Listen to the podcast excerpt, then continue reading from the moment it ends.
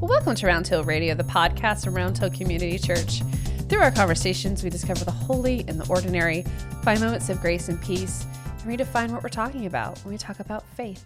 Good morning, Ed. Good morning, Leslie. How you doing? So far, so good. How about yourself? Great. I'm doing well. The uh, the rainy rainy weather Mm. kind of has me looking for sunshine in other places. Here's hoping you'll find it. Thank you. I like that we start each podcast. I feel like with like a weather report. Right. Yeah. Well, we're still smiling and laughing, so it's okay. Yeah. you found some sunshine somewhere. Everybody listening is like, that was yesterday, guys. yeah.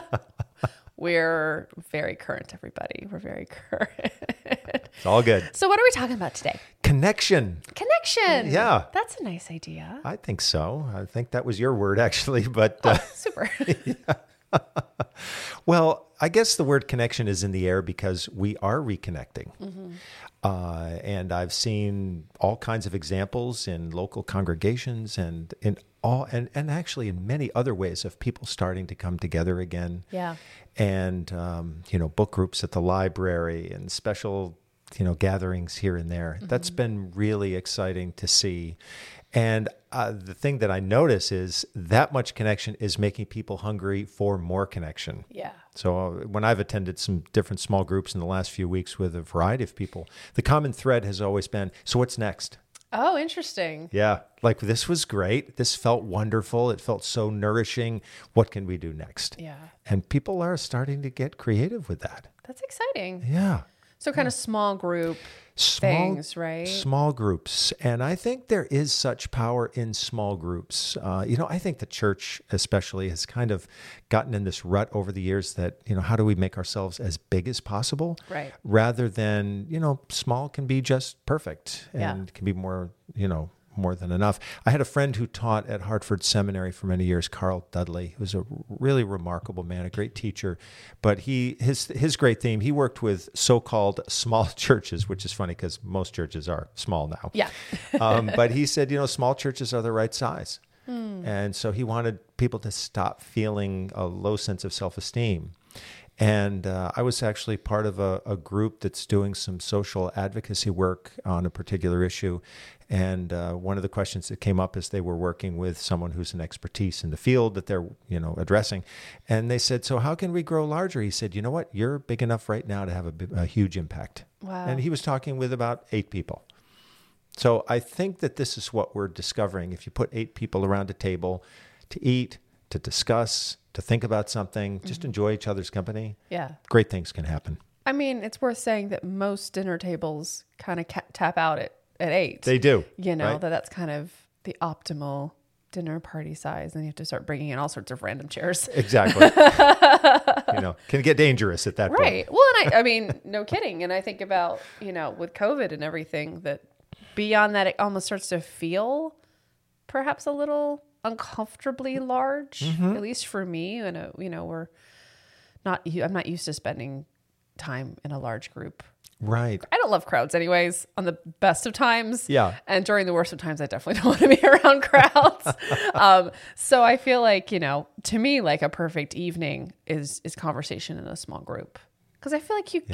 get um, you get deeper Mm-hmm. in your conversation and in your in your connection. Yeah.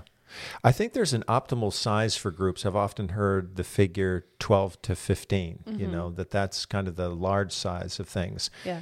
And um, I think that 12 to 15 is a nice group for some of us who are on the introverted side of things. It's like just large enough that we can kind of sneak away. Yeah, You know, s- sure. sort of go to the go to the edges of the group. But for extroverts there's room, you know, and and Mm-hmm. the the smallness of it can kind of soften the edges a little bit. Yeah, And um, I think that, you know, historically, there's always been such power in small groups meeting to decide that they're going to make a big impact on the world, you know, and then then they sort of launch their efforts from there. But there's a trust in the size of the group. right. So that's been fun. I mentioned to you earlier that uh, there was a theologian whose name was John Taylor. And John Taylor was a really uh, remarkable leader in the Church of England. He was um, a bishop, he was also a playwright. And so he was an artist. He had all these different sides to him. But he liked to think of congregations as being composed of little congregations. And so that you know his his observation over the years is that when people would come and join a congregation, actually what they joined was a little congregation. They would become Yeah. part of a special interest group Right. or a committee or something like that where Yeah. they felt like they'd been called. And I think that's going to come back now. I think people are feeling that they want to be really choosy about their groups Sure. and their causes, right? Because we've had a long, hard time of it, and we don't want to feel like we're extending ourselves into a small group experience that's not going to be rewarding in some way. Sure. So that's very positive, and I have noticed a big change in people coming to churches, uh, and I think this is true in probably many communities of faith. But when people are coming now, they're asking the question: How can this group or this congregation support my spiritual journey? Right. So they're asking that question first, and rather than you know, how, what, what committee can I serve on? Yeah. Tends not to be the opener. Y- Sure. yeah. I don't. I- I think it's. I think it's. It's tempting when when we have situations that that we need. You know, we see someone who's clearly cares and wants to participate, and you're like, "Oh, you could really participate." Totally. yeah. It's a little. Have we got a place for you? Yeah, we yeah, can get a little aggressive. we can. We're, we're learning to just dial that down quite a bit. yes. Ste- Yes. Step away from that. Yes, even in the AGO, you know, we're looking at like dialing down the the volunteer just sheer numbers Yeah. that we need well, Yeah. need air quote need Yep. you know to get keep things moving because it's draining It's draining. It's so funny you use that word because I heard someone else use that word just yesterday that they just felt drained by the whole ex- you know experience of being in uh, you know the pandemic. Yeah. And um, you know this is a person who's had a lot of deep involvement in the life of the church over many many many years, but just feels right now that you know there's this has taken too much, and so Mm. um, this individual kind of has to just kind of step back a little bit and Yeah. re- reappraise things. But- Sure. But that's where the small group comes in because to be part of a of a group of people who are supportive and encouraging. Um, I, I there's a story that I've told in the past about my one of my cousins um, who was very involved with his family in the life of a large church in the Midwest, and um, his wife had um, had died, and so you know, I my comment to him was, you know, "Wow, you must have gotten a lot of support from your congregation, you know, over the years. You've been so involved." And he said, "Not so much, actually." He said, "The group that really supported me were the group of guys I, I he drank coffee with every morning at McDonald's at eight o'clock." oh and that's so lovely, they'd go though. Mm-hmm. down there, and you know, they'd all be there, kind of ribbing each other and joking around, right? Talking about the football game on the weekend or whatever it was. Right. And uh, he just had, he got so much from that group. Mm-hmm. And some of those men had been through his experience and gave him advice and counsel as he needed it. You know, they didn't force anything on him. I just, I, I I really loved that story. And I was so glad that he found that place. yeah You know, and sometimes that's, I guess, the other side of it is not all groups have to be formed and planned, right right? We it can be kinda spontaneous stumble into them. Yeah. It makes me think of um, British pub culture. Mm. Of like meeting everybody like down at the pub. It's like a gathering Yes. place. Like whatever your gathering place is with, Yeah. you know, kind of similar people with similar experiences or not. Yep. You know, and that's kind of interesting. Is that kind of like the cheers of England? Right. You know. Right. I love that example because you never know who might be there on a given night, Yeah. right? And so you show up and suddenly you're rubbing elbows with somebody you hadn't thought you were going to meet. I mean, having a conversation, drinking beer and playing darts sounds like a great night. I'm just gonna say. Soothing in some way, That right? sounds so fun. just like the relaxed nature, just like everybody spending time together, conversation, Yeah. you know, talking about the the footy or whatever. That's right. I watch a lot of British television, sorry. I, know. I think we all are watching, you know, a lot of people are watching a lot of British television right yes, we are. Yes, we are. It's our language is changing without us even knowing it. I, I'm okay with that. That works for me. It's funny too, because just yesterday, Gus and I were talking. He was telling me about the blue zones of the world. Have you heard this? This Hmm. No. was new to me. This idea of blue zones where people live remarkably longer lives than in Oh. other places. I Okay. didn't, I, had, I had heard of that, but not that Yes. they were called blue zones. Same. Um, and he was saying, you know, you would think it would be, you know, what's the f- dominant factor, right? So he was saying, you know, you think it would be like great amount of sp- time spent outdoors or exercise or really healthy diets. And he made sure to tell me, no, they do to eat bread in these places. Um, but the dominant feature of these blue zones is time and s- and uh, connection with community Wow. that these people have a strong sense of community and that in of itself seems to be the the the similar the factor that joins these different blue zones of the world this idea that people are living in community and have strong connections to each other Yeah, that's a wonderful insight. Uh, it, because you know you, you think about the things that might normally come to mind you know what's the state of healthcare and whatever education and all those things and Mm-hmm. Right. here it's just the the human connection right that matters most. Yeah, that's that's lovely. I think as someone who you know over the years has struggled with uh, introversion, you know that I would I've, I've tell people I've become a trained extrovert. You know? Probably most pastors are trained extroverts. Yeah. Maybe directors of music too. no i'm definitely an extrovert You got a running start. That's not fair. yeah so. i did sorry most of them are i'm very i'm not normal as we know i'm not normal but in this i am also not normal as an organist most organists are very Fair enough. because you know e, especially it's not even necessarily directors of music but organists because we all spend time alone Yes, in true. practice rooms i will say i'll divert to a really funny story really quickly because it makes me giggle so hard that um, at the ism at yale there's a there's a practice hallway so there's you like you have your key and you unlock the door and then doors on each side. So there's four practice organs. I think there were like two practice pianos on the end. And so we'd all, you know, some people would have church practice at their churches or whatever. I was working in Westport, so it was like a half an hour away. So I'd practice up at the ISM. Yep. So would my friend Matt. So we did this thing where we would practice for 45 minutes and then we'd watch an episode of I Love Lucy. Oh, And then we'd go back to practice. art then we'd watch it. community and entertainment all blended together. It was great. oh my god. and it made my extrovert heart because I was like, I cannot sit by myself. I I have a hard stop. At 45 minutes, I start to get restless. At an hour and a half, I cannot be in a room by myself any longer. I like I cannot just sit there and get all fidgety. It's like it's like uh, social withdrawal or something. And I cannot sit by myself for that long.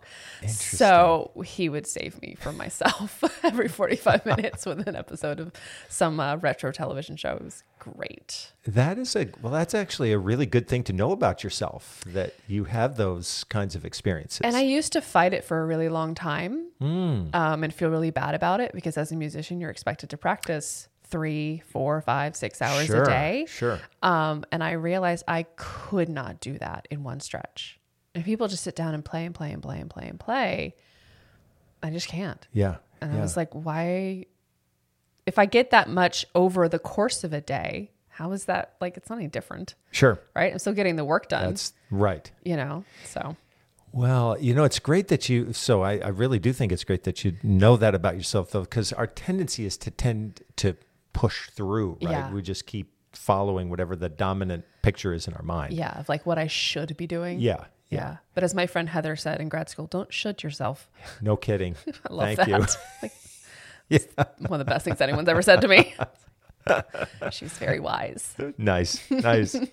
well, I think that for the times in my life, um, off and on, when I feel like, oh, I really don't necessarily want to go to this gathering or I really don't want to be part of this group or whatever, Sure, sure. that by and large, when I go afterwards, I've said, oh, that felt great Good. you know and i think that good. that's the that's the healing part of connection it may not feel great initially Sure. you kind of have to turn the wheel a little bit to get it moving in the right direction Mm-hmm. but i often find that once i'm part of a group and enjoyed an evening together that by the time it's done i'm th- always thinking this was such a great thing to do and so the more we can help each other to create those experiences Right. Mm-hmm. especially as we head into the winter you know the better off we'll be Well, I think too for you, I mean, I wonder is being because being a pastor, I feel like is kind of an identity, Hmm. and I feel like there's sort of an unspoken expectation of like how how how you show up to social gatherings.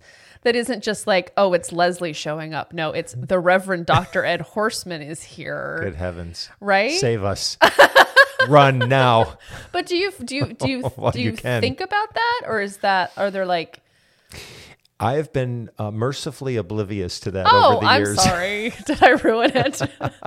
no, it's all good. Okay. It's all good. Sorry. no, you know, it kind of was one of those things that definitely surfaces from time to time. Sure. You know, like it, will like drift in from the outer space of consciousness back Right. in like, oh gosh, I wonder what people are expecting of me right now. Yeah. But I've been for whatever reason, I've always been able to kind of send it along its way. That's great. Yeah, I think I was very uh, fortunate early on in my experience of ministry to have people who reminded me to do that. Like, just don't let that matter. Hmm. Yeah. You know, but Yeah. but it is an issue for people sometimes. And this is kind of a funny aside. When I was training uh, at Union Theological Seminary in New York City, there was a professor of speech and drama. Hmm. So we used to have to take uh, voice lessons. Excellent. Yes. And Bob Seaver was the teacher. He became a very dear friend. He was a remarkable man who taught at Union for over half a century. And so his class, interestingly enough, to your point, was called Freeing the Natural Voice because so many preachers would step into a pulpit and completely change the way they spoke. Yeah. And he would say, I listened to you down in the hallway the other day, and what you're doing now is not what I heard down there. What happened to that voice? What Right. happened to that person? Yeah. And it's that dreaded pastoral identity. Mm-hmm. And that would, I guess that's one way of saying that that's the, can be the downside of being in groups is that you do think about identity Right. and you feel like you can't really be yourself. And then that's not good for anybody. Yeah. Right. Right. Well, because you're not showing up authentically. I guess, Exactly. and then you're kind Yeah. of like, you get caught in this. whatever that weird psych- identity is. Yeah. It's, Don't get caught there. It's funny. It makes me think of um, how Shakespeare was done maybe like 30, 40 years ago. There's been a Hmm. huge style change in Shakespeare performances because it was like, I am doing Shakespeare Oh, and I right. shall have this voice. and it was cringy. And everybody's Um, with their backs against the wall looking. Yeah, and like the da da da da da da da da da da da da da. I was like, oh. Actually, Kenneth Branagh and all of his work with that like really transformed how it's performed and how it's filmed and Yeah. everything. That's just, just an aside I wanted to share. I'm glad you did. Thanks. I went to Shakespeare camp as a kid. This is more than I really wanted to know. Sorry. Shakespeare camp. That is talk about Karen connection. Isn't that something? It was great. I'll bet it so- was. well, because it was like I got into this. I mean, basically, it was nerd camp. They had us all um, take the SAT as like eighth graders or something, eighth graders, ninth graders, and if you do well, God forbid. blah blah blah. Um, and so it was like you could go and do like calculus, which I was never going to do. and there was like computer programming, which I kind of wish I'd done now. Um, but then like the only artsy thing was Shakespeare. Wow. What But it was so much fun. And Yeah. we studied it and we performed it, and it was what an you know, opportunity. It was super cool. Of course, it sounds yeah super cool now, but a lot. Yeah, I mean, you know, I was never going to be the cool kid. I, I learned that pretty early, so I let that go. you're doing fine. also, I learned that drama kids um, have no patience for like the cool kids, Hmm. which was great. You know, you learn to let that go, and then they're- it's like all their own clique. You find a niche, You do, Right? Yeah, because I mean, let's be honest. I wasn't going to find um, organists. right? in my there was one other organist in my hometown that was my age. Wow. Yeah. I saw him like every three years or something. You know, you have to create those little congregations. little car nice. Looping it back. Looping it back. But that's what it is, right? It's like finding people that with that you can connect with on a deeper level than just like, yeah. hi, how you doing?